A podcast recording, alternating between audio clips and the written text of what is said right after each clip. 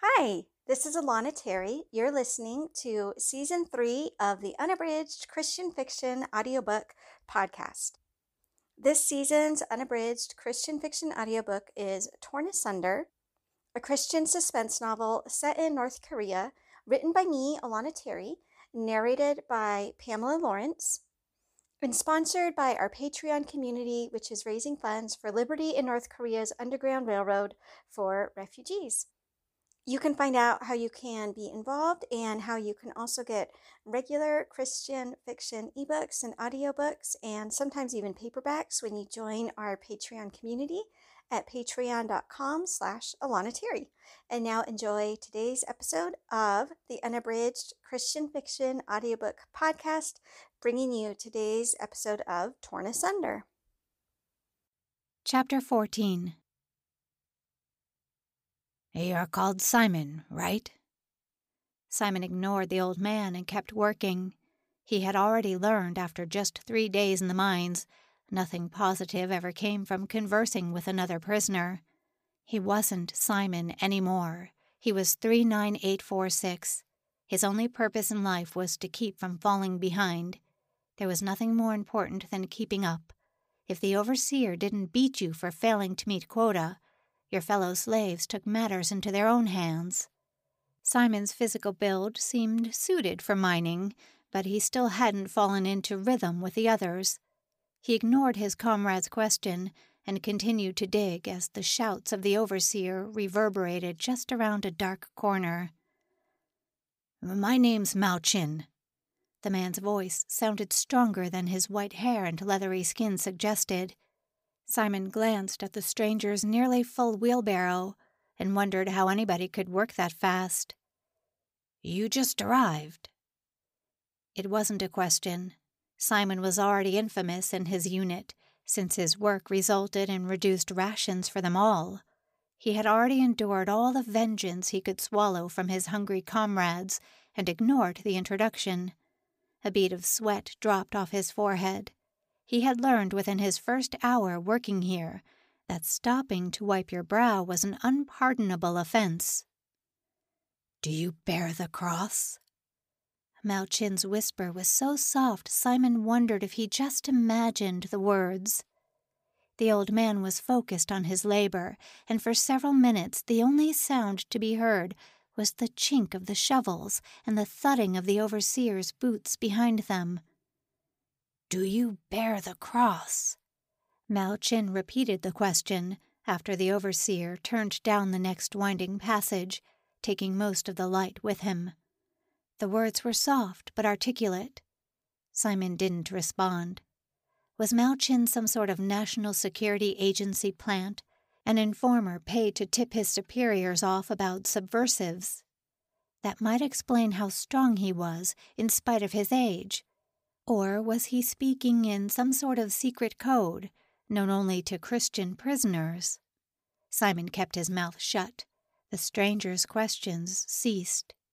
And he met quota for the first time since he arrived at Camp 22. When he crossed the border back into North Korea, Simon knew he might one day die for preaching the gospel. He never expected to be murdered for working too slow. The overseer angled his boot so the kick landed on the underside of Simon's ribs. Simon raised his hand before the blunt side of a shovel smashed down into his cheek. His vision deserted him, and blood spurted out of his nose. He tried to turn his head, but his fellow prisoners now joined the attack, either emboldened by the overseer's example or too frightened to show any mercy. Hannah's name was on the tip of his lips, but he refused to utter it before such vicious brutes, men stripped of all dignity until only animalistic instincts remained. He was the weakling. His lags over the last two weeks meant reduced rations for everyone. There was no forgiveness here at Camp 22, only death. Death without Hannah.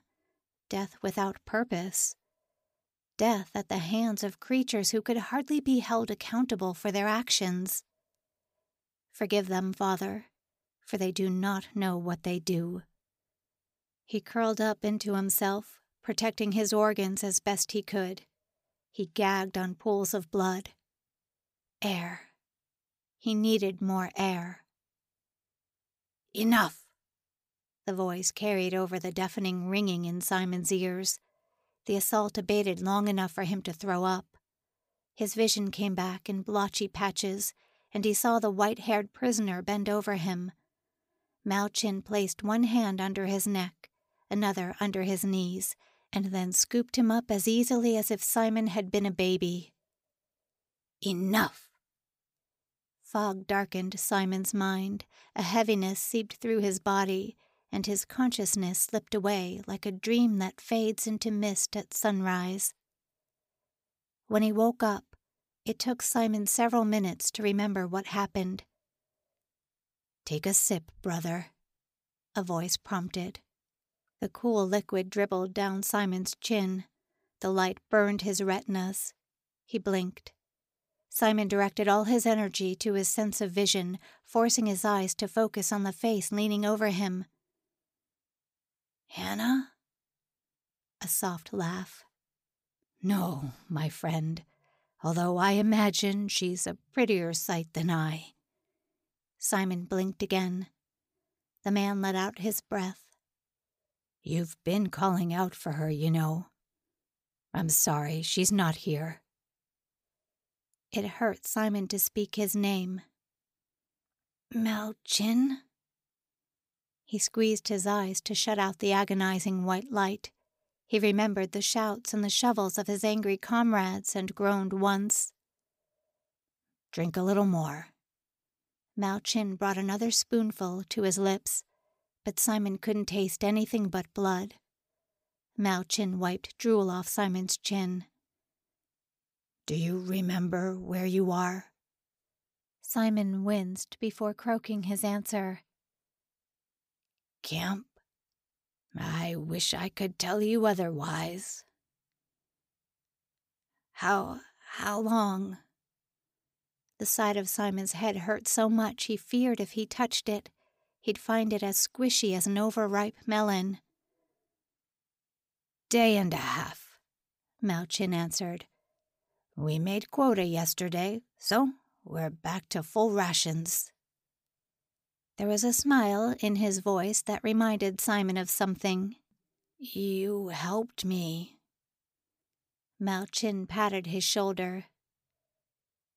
You should sleep now. Tomorrow, you're back in the mines. He worked in spite of his broken body because he knew he wouldn't survive another beating. One eye was still swollen halfway shut. Pain seared through his bruised ribs with each heave of the shovel. Mao Malchin worked beside him, dropping one scoop of coal in Simon's barrel for every two he hoisted into his own. Thank you, Simon whispered. For what? Mao Malchin shrugged, and Simon didn't say anything else for the rest of his shift. That evening, Mao Malchin laid a strong hand on Simon's shoulder as the men returned to their dorm. You did well today. Simon glanced behind to see how far they were from the overseer and other prying ears. You didn't have to help me. Malchin shrugged once more. Did, if I didn't want them to cut back on rations again. It was good of you. Simon swallowed once, unsure if uttering the next word was reckless or brave. Brother. Malchin drew closer. He flicked some dirt off the sleeve of his uniform. After a small group of men sauntered past, he cleared his throat. We're meeting tonight. Should I wake you? Simon's hands went clammy, and he raised a finger to the soft spot on the side of his head. Tonight? Mao Malchin nodded. Simon remembered the way Hannah's throat quivered when the junior guillotine's blade pressed against her finger. Where? Mao Malchin rubbed his chin and frowned. Will you join us? Simon shut his eyes for a moment. His body ached, and his only real desire was for sleep. He let his breath out slowly. Yeah, go ahead and wake me up. His head throbbed, and he hoped he wouldn't regret his decision. A few hours later, Simon's subconscious had just reached that dark place without dreams, without pain, that merciful no man's land where neither hope nor fear exist. When a strong hand shook him awake. There were no lights in the dorm, but he recognized Mao Chin's voice. It's time.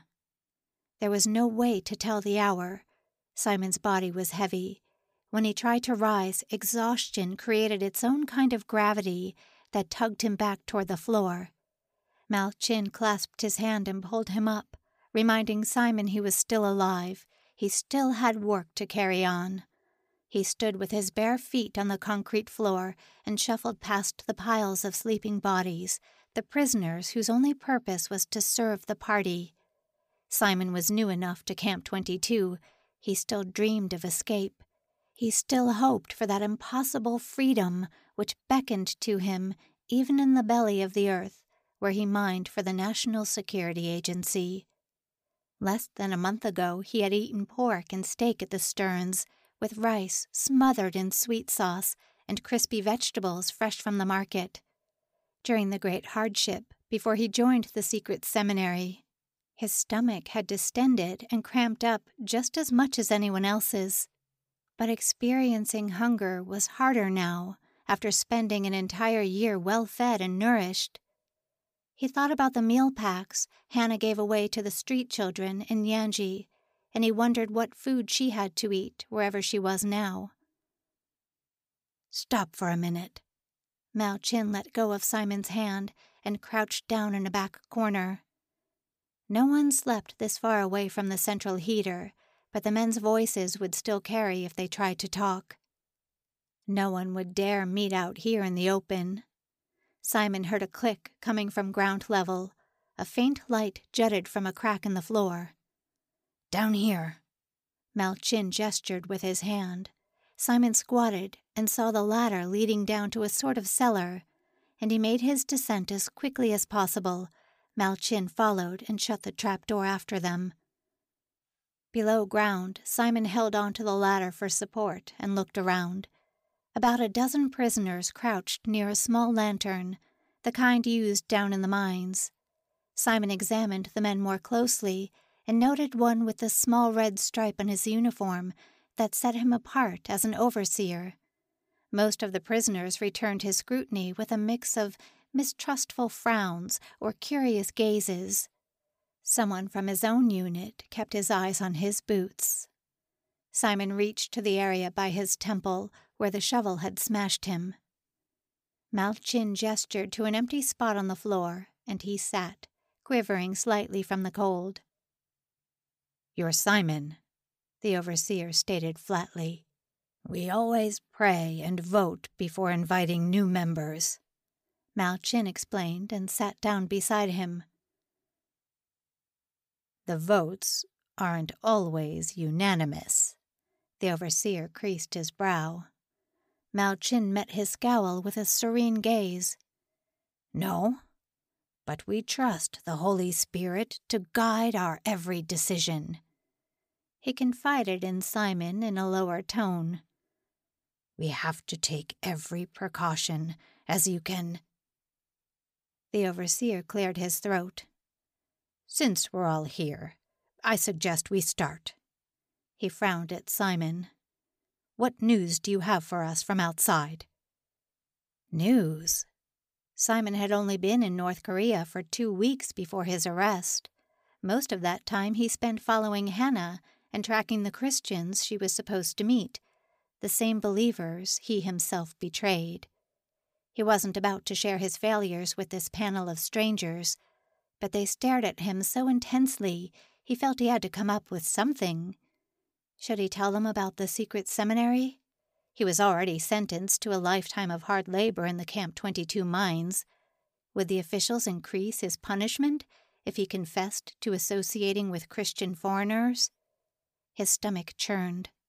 He had never considered himself a coward until he sneaked back home. What charges brought you here? Mao Chin's inquiry opened up a floodgate of other questions from the curious men huddled around. Did you cross the border? Have you ever met any missionaries?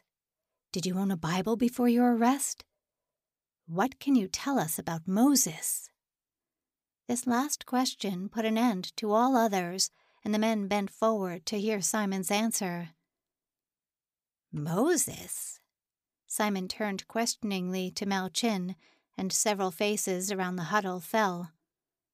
Moses, Mao Chin repeated. Miracle worker, champion of the underground church. Never heard of him? Simon shook his head. The overseer coughed. Then it's time we got to praying, don't you think? Murmurs of agreement rumbled around the circle. That is, unless our new brother has any more information to impart. The overseer's tone seemed to carry both a question and an ultimatum. Simon studied the prisoners around him. Had the Lord provided him with the fellowship his spirit needed to survive? Or was this another test of sorts? Were these men trustworthy? He couldn't even imagine what risks he had assumed simply by walking down that ladder.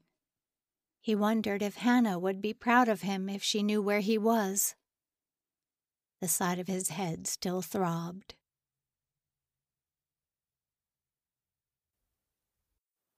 You've been listening to the Unabridged Christian Fiction audiobook podcast. Today's episode is an installment of Torn Asunder, written by me, Alana Terry, and narrated by Pamela Lawrence. This season of the Unabridged Audiobook podcast is sponsored by our Patreon community, where you can get regular Christian fiction audiobooks, ebooks, and even paperbacks. And all the funds that we raise go directly to Liberty in North Korea's Underground Railroad for refugees. You can find out more or get involved today at patreon.com slash Alana Terry. Thanks again for listening to today's show. Please don't forget to subscribe, and we'll see you next time for the next installment of the Unabridged Christian Fiction audiobook podcast. Have a great day, and we'll talk to you soon.